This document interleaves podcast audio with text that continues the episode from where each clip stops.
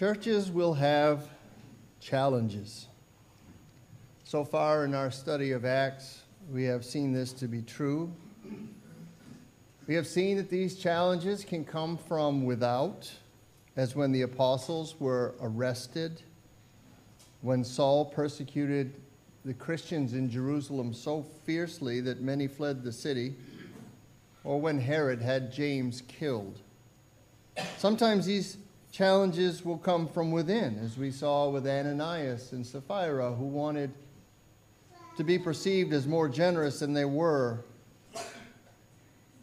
Simon the magician, who wanted to purchase the gift of the Spirit for his own power. The Hellenist widows who complained because they were being ignored in the distribution of food. Churches will have challenges. This past year, several of my colleagues in ministry have faced real and significant threats to the health and the unity of their fellowships. That is not always the case in my circle of pastor friends, but it is often the case. Churches will have challenges. So, as we come to our passage this morning, we're not surprised to learn, and Luke's not afraid to tell us of a challenge. You know, one of the strongest cases to be made for the authenticity of the early accounts of the church is its transparency. The New Testament writers aren't interested in, in just sharing the good stuff, they share the good, the bad, and the ugly. And what's happening here in this juncture of church history is bad and it's, it's turning ugly. It is a true challenge. It may be the biggest challenge to date facing the early church. What is at stake is what it means to be a Christian. This is a challenge over doctrine, what is to be taught, and what is to be believed when it comes to being a Christian. The story starts in Syrian Antioch, where Paul and Barnabas have returned after their missionary journey and shared with the congregation that sent them all the good news of the good work of God's favor, God's grace among the Gentiles. It's in the midst of this good report that we read 15 verse 1 some men came down from Judea and were teaching the brothers unless you're circumcised according to the custom of Moses you cannot be saved. These men are of a sect that would come to be known as the Judaizers. They believed in Jesus, but they did not believe a person could be saved simply by believing in Jesus. They held that a person who wants to be saved must also follow the Mosaic law. So, in simple terms, they are adding to the gospel. Their sense of how salvation is attained and how salvation is maintained was not, as the reformers would put it, by grace alone, through faith alone, in Christ alone, their version of how to be saved was more along the lines of this Jesus and. Jesus and something else. Jesus plus works of the law. In this case, specifically, they're talking about circumcision. And you might feel, well, that's a silly thing to require or an odd place for someone to draw a line. But in fact, circumcision was the ritual instituted by God whereby his people would be set apart and known as his people. Circumcision was a sign of the covenant between God and Abraham, between God and the Jewish nation. Of course, we know Jesus came to bring a new covenant. And he said that I bring a new covenant, a new covenant in his blood. Not the letter of the law, but the spirit. But these Judaizers didn't quite grasp this, and we can hardly blame them. Have you ever been part of a startup of anything where you thought it would be this way and it turned out being that way, and you thought it would go in this direction and it went in that? There's so many variables involved, right, in a startup. Well, imagine this these first 10 to 20 years after Pentecost. This is the startup of Christianity. And there was a lot to take in, and there was a lot to learn, and there was a lot of dots to connect, and there was a lot to discard, and there was a lot to unlearn. So we can be gracious, I think, to these Judaizers because they were very likely truly sincere in requiring obedience to the Mosaic law. That's what they thought would be necessary to be one of God's people. Commentator Kent Hughes writes this He said, They were not bad people at this point, but given time, their views, tightly held, would pull them so far away from the doctrine of grace that they would become apostate. We are all influenced by our backgrounds. Each of us has experienced some doctrinal or practical distortion because of past experience or environment. The challenge is to identify those points of error or misemphasis before we drift too far away from Christ. If you've grown up believing that salvation comes by works, the message of salvation by grace would be hard to hear and hard to grasp and hard to believe. So the Judaizers, at least initially, are very likely well meaning and sincere, but as a great professor of mine once said, it is possible to be sincere and sincerely wrong. They were wrong. And Paul would clarify this later in his letter to the Colossians. Colossians 3:11 says, "There is not Greek and Jew, circumcised and uncircumcised, barbarian, Scythian, slave, free, but Christ is all and in all." These distinctions don't exist in Jesus. The Judaizers were wrong, and to put it mildly, the false teaching that they were perpetuating was disruptive. In chapter 15, verse 2, we read that Paul and Barnabas had no small dissension and debate with them, which is a very kind and nice way to put it. No small dissension. How would you translate that? That's a big dissension. Anybody get the message? What does the message say? There was probably a row. No small dissension is a nice way of saying there's a large dissension. This is a hot topic. The back and forth is very heated. The church is at a crossroads. The issue couldn't be resolved among the parties that were present, so a delegation was formed. Paul and Barnabas and some of the others were appointed to go up to Jerusalem to the apostles and the elders about this question. We note here, I'm not going to spend any time on it at all, but we note here in chapter 15 the transition of leadership in the Christian church from the apostles to the elders. You're going to see it again as well. Good on the church for facing this challenge. Kudos to them for taking action to find resolution. You know, many Christian churches, perhaps the majority, do not handle conflict well. Many are surprised by conflict, some are blindsided by conflict, and a lot of churches choose not to address it at all because it's unsettling. No one in their right mind likes conflict and controversy.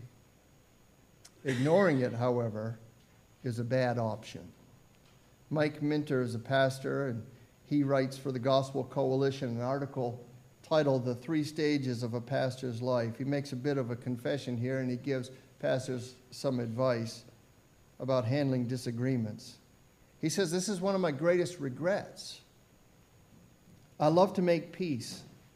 I tend to run away from conflict. That has cost me dearly.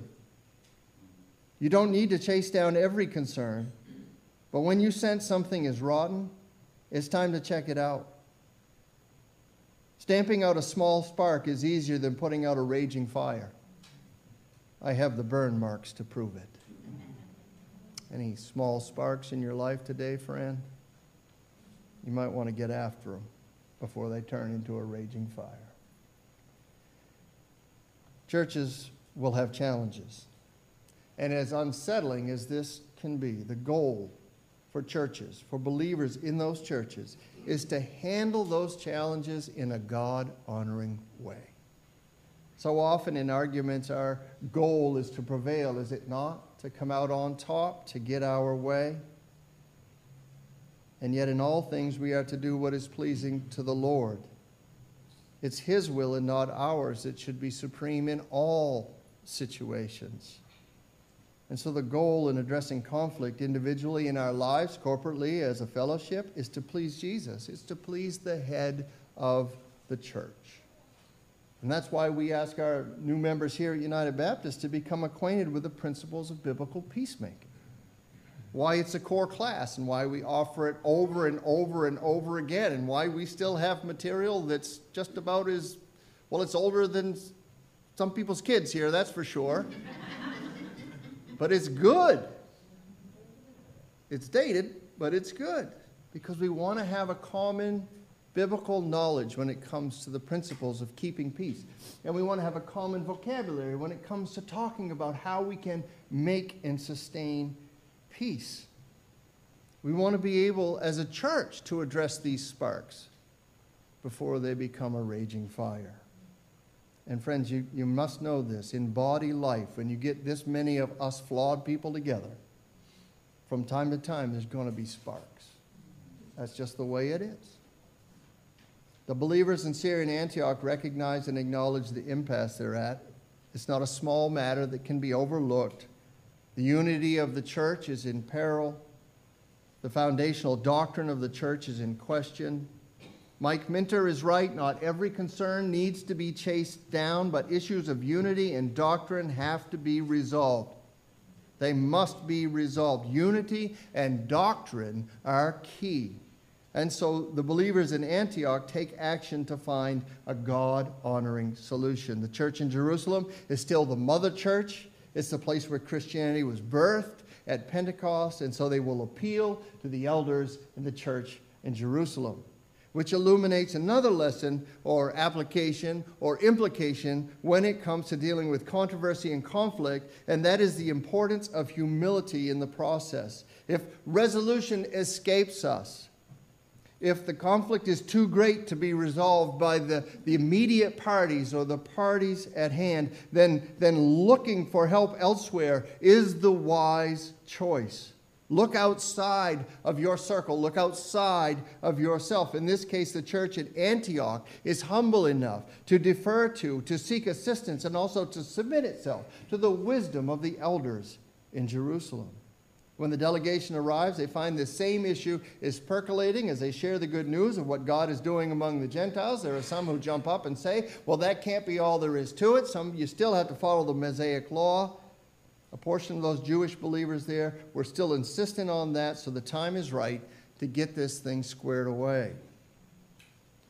What's going on and what's going to transpire is an event in church history that we know to be the Jerusalem Council.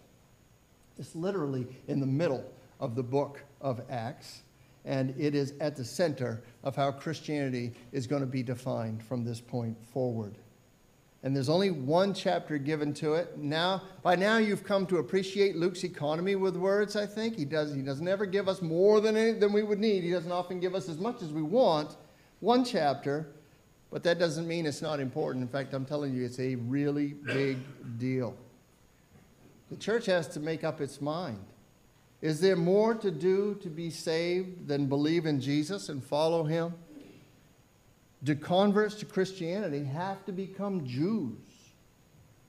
Well, the next many verses record a speech given by Peter, who, after a vision from God and his interactions with Cornelius that we covered in chapter 10, is clearly convinced that God intends to save the Gentiles and everyone, for that matter, by faith he argues that God has given the Gentiles the same Holy Spirit that the disciples have received, that He has, in fact, cleansed their hearts by faith, which is what the Holy Spirit does. And look at verse 11. But we believe that we will be saved through the grace of the Lord Jesus, just as they will. Everybody's going to be saved by grace. The Spirit comes into us, cleanses our heart by faith. We are saved by grace. Grace of course, being the undeserved favor of God. That is the only way to be saved. Peter's presentation is followed by the testimony of Paul and Barnabas, who relate the blessings of God on their missionary work among the Gentiles and the provision of signs and wonders and many conversions. And their presentation is followed by James, the half brother of Jesus, the author of our New Testament book of James, by this time a revered leader in the Jerusalem church. James does something. James isn't always a fan of his brother, but James does something his brother would do. He looks to the scripture.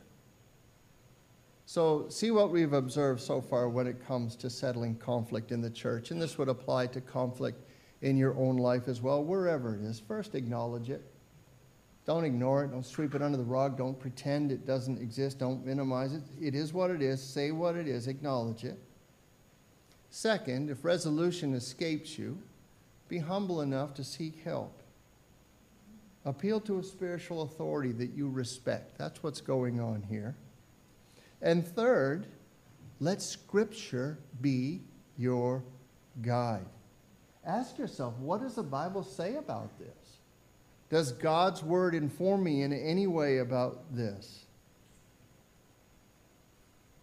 This is another issue with conflict that can make it such a quagmire, I think, is we just get caught up in, we get stuck in our own opinions. Well, this is what I think. Well, this is what I think. Well, let me see if I get a few more people to think what I think. And you get a few more people to think what you think. And what are we talking about? We're talking about what I think and what they think. Well, this is what I think, and this is what they think, and pretty quick, we're all talking about what we think. Who, what does God think? That's what we want to be getting at. What does the Lord say about this?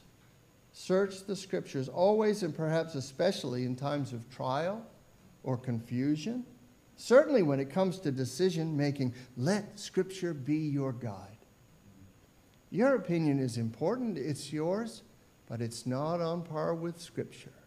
What does the Bible say? Do you remember when Jesus was tempted in the wilderness before he began his ministry? He went out into the wilderness and, and he and he was tempted greatly by Satan when the enemy tried to distract him and when the enemy tried to entice him away from the mission for which he had come. How did Jesus respond? Do you remember? He responded with scripture. It is written. It is written. It is written. He didn't say, Well, I think, Satan. You know what my friends think? I got a whole bunch of people who think what I think. He says, It is written. Let scripture be your guide. James does the same thing here. He goes to the Word of God, and the passage he refers to is from the prophet Amos.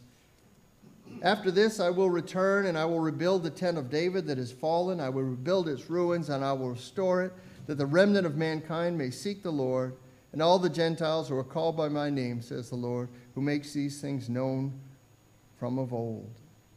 All the Gentiles who are called by my name. The quotation James cites again is from Amos. The principle he refers to, though, is one that we see in multiple occasions in many Old Testament books. We've noted a lot of these so far in our study of Acts. It speaks to this truth that God's plan all along has been to include Gentiles in his great redemption. Always has planned to bring in the Gentiles and redeem them. In the end, the book of Revelation is so very clear. It will be people from every tribe and every tongue and every nation that will surround that throne and worship God. If salvation were only for the Jews or by the Jews, why would Jesus say, You shall be my witnesses in Jerusalem, Judea, Samaria, and the outermost parts of the earth? Why do we even need to go over there if it's only for this little group over here? And yes, it's spread a little bit, but not to the outermost parts of the earth. Why do we keep going to the outermost parts of the earth? Because salvation is for all. And the good news of Jesus is for all. And James knows this, and James goes to the scripture and he says, Listen, this is the way it's supposed to be. This is the way God has intended it. And here is one of those bold threads that's woven throughout this narrative of uh, Luke's account in Acts. It is out of many people. This is one of the beautiful things about the gospel. It is out of many and diverse people that God in Christ will make one people. Out of many, one people. You shall be my people. So, the answer to the question being contested, I'm paraphrasing it now a little bit, do Gentiles have to become Jews in order to be truly saved? The answer is no. Absolutely not. Salvation is by grace alone. Therefore, says James, verses 19 and 20, my judgment is that we should not trouble those of the Gentiles who turn to God, but should write to them to abstain from the things polluted by idols, and from sexual immorality, and from what has been strangled, and from blood. When James says that they should not trouble the Gentiles who turn to God, he's saying they should not try to make them conform to Jewish laws. Earlier, you might recall, you see this in the Gospel of Matthew, I believe, Jesus had accused the Pharisees of tying up heavy loads and placing them on people's backs and not being willing themselves to lift even a finger. What he's talking about there is the onerous expectations of the law, but not just the law, the, the expectations that came with the law and the traditions that were added on top of the law. And all of this are the heavy loads that you're tying it up and putting on people's backs, and you don't do anything to help them. Peter himself has said in this own setting, why would we ask these guys to try to do something that we ourselves can't do? Our, fa- our forefathers we're never able to do it. We can't do it. Why are we going to ask them to jump into this same circle of futility? None of us can do this. It makes no sense. Why saddle others with such unattainable expectations? Why tell these Gentiles they have to follow the law? Well, friends, because we have the New Testament now, and you realize what an advantage we have. We're reading now, kind of in the middle, and as this is developing, but we have this New Testament. We have some of the answers to some of the questions that are posed in the text. But because we have the New Testament now, which these men did not have, we can know the laws of God are designed for some pretty unique purposes. At least a couple of things they teach us this that God has expectations and that He deserves our obedience. The law teaches us that. And it also teaches us this that we're disobedient. The laws of God, or more accurately, perhaps, our struggle and sometimes our downright refusal to keep the laws of God, teach us convincingly that humans are lawbreakers, and as such, we are deserving of judgment. God's righteous judgment for the laws that we willfully break. But the message of the gospel is a message of hope. It is a message of hope, not condemnation. How is it hope? Jesus kept the laws of God perfectly in ways that we cannot.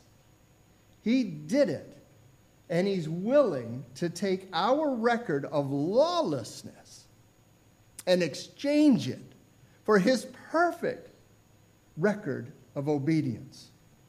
And he endured the judgment of God on the cross.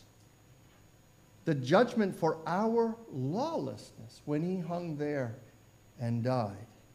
He was killed to atone for our sins, and he rose, having paid the penalty for our law breaking sin debt in full crushing with his resurrection the power of sin and death and extending the promise of everlasting life to all who will believe. You see then why the Apostle Paul is so adamant here and why he, he uh, writes in the book of Galatians so to confront the Judaizers. You see how, how demanding continued adherence to the law promoting in any way a message that salvation is by good works flies in the face of the good news. The message of Christianity is we can't do it, but Jesus did.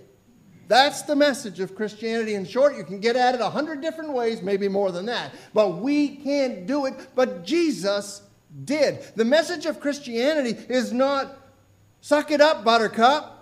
Get out there and try a little harder. That's not it at all. Not it at all. The message of Christianity isn't try to be good enough. You can't be good enough. We can never be good enough. But you know what? Christ was.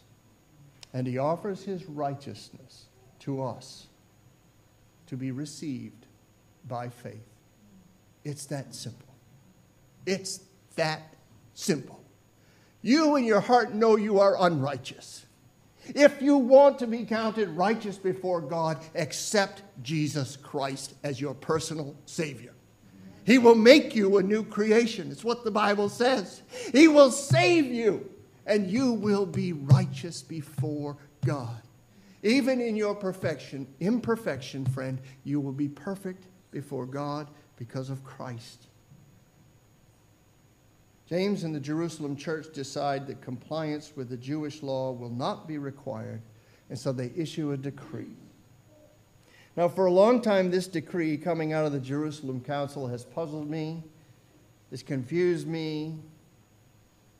I never really got it. It always seemed to me to be kind of arbitrary. Honestly, when you look at what they have to say, I look at that and I say, it's kind of hodgepodge here, you know, of all that's involved in living a good life, a holy life, a Christian life, and all there is to do that brings honor to God, of all that a convert to Christianity coming from a heathen upbringing would really need to know. Are these the top four? Is it really of utmost importance to avoid what's been strangled? To stay away from blood. Ben, ben Witherington helps us with this decree in his commentary in Acts. At least he posits a theory. It makes good sense to me. Rather than understand the elements of this edict as relating to four separate issues, which would be random allusions to bits and pieces of instruction that you can find in Genesis and you can find in Leviticus. He sees them together as one in the context of their intended audience, which uh, would be Gentiles having grown up with and being used to participating in the rituals of pagan worship. Each of these practices noted in the decree would have been part of that pagan worship. Just as the Jewish people brought their sacrifices to the Jerusalem temple, offered them to their God, so the Gentiles brought their offerings to the temples of their gods and offered them, the home of their idols. The term translated sexual immorality is the Greek porneia, and the allusion is to prostitution, and pagan worship was well known for its cultic prostitution. Animals offered to those false gods would often be choked to death, would often be strangled. Sometimes the priest would taste their blood as part of the ceremony. So these four elements noted together in the decree all find commonality in this one act in the context of pagan worship. And since that is the case, what the Jerusalem Council seems to be saying is this the Gentiles have turned to the living and true God. They are now being asked to turn from idolatry and its accompanying acts of immorality. Now that makes sense, and that is simple. Not coincidentally, this is how Paul describes and commended the Christians in Thessalonica. They too, coming out of a Gentile background, but listen to what he says, 1 Thessalonians chapter 1, verses 7 through 10. For not only has the word of the Lord sounded forth from you in Macedonia and Achaia, but your faith in God has gone forth everywhere, so that we need not say anything. For they themselves report concerning us the kind of reception we had among you, Listen, and how you turned to God from idols to serve the living and true God, and to wait for his Son from heaven, whom he raised from the dead, Jesus, who delivers us from the wrath to come. How they turned to God from idols to serve the living and true God. That's Christianity, isn't it? That's Christianity in a nutshell. That's what we do. We get confused sometimes, I think, and I, perhaps we're guilty of, of, of um, you know, promoting this confusion. But I, somehow a lot of people think that to become a Christian, you have to first get yourself cleaned up and acceptable. And then you come to Jesus. And what I want to be clear about today is that's not what it is.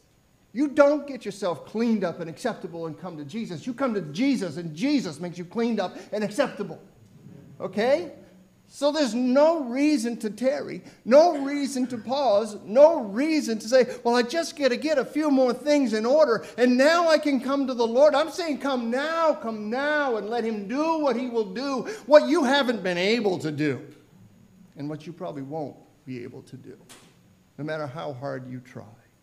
That's what Christianity is. Christianity is turning from that, that wrong worship, that false worship, those idols, those things that cannot satisfy, and turning to the true and living God. And that's just what the Jerusalem Council is saying. All we want you to do, brothers and sisters, because you're now Christians, is act like it.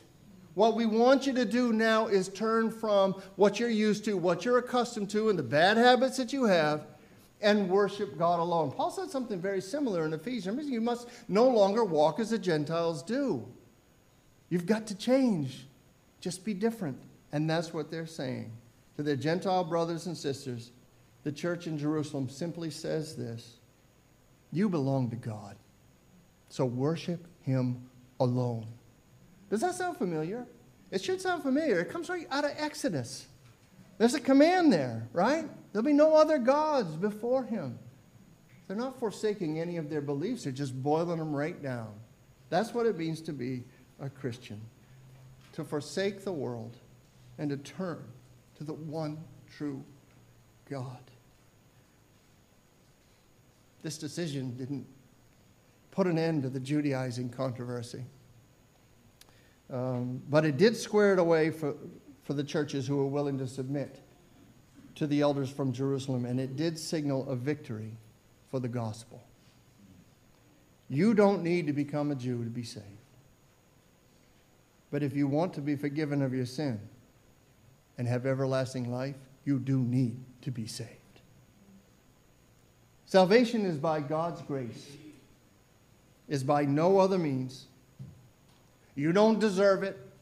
You can't earn it, but you can receive it through faith by trusting in Jesus, by surrendering your life to Him, by placing your hope in Him, and thus forsaking all the idols, all the wrongly directed worship that has cluttered your life up until now.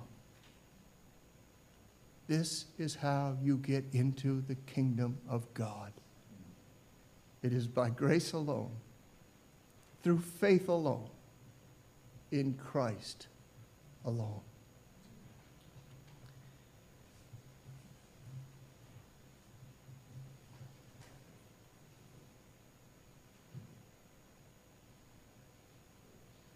Our Father, we rejoice in this gospel message.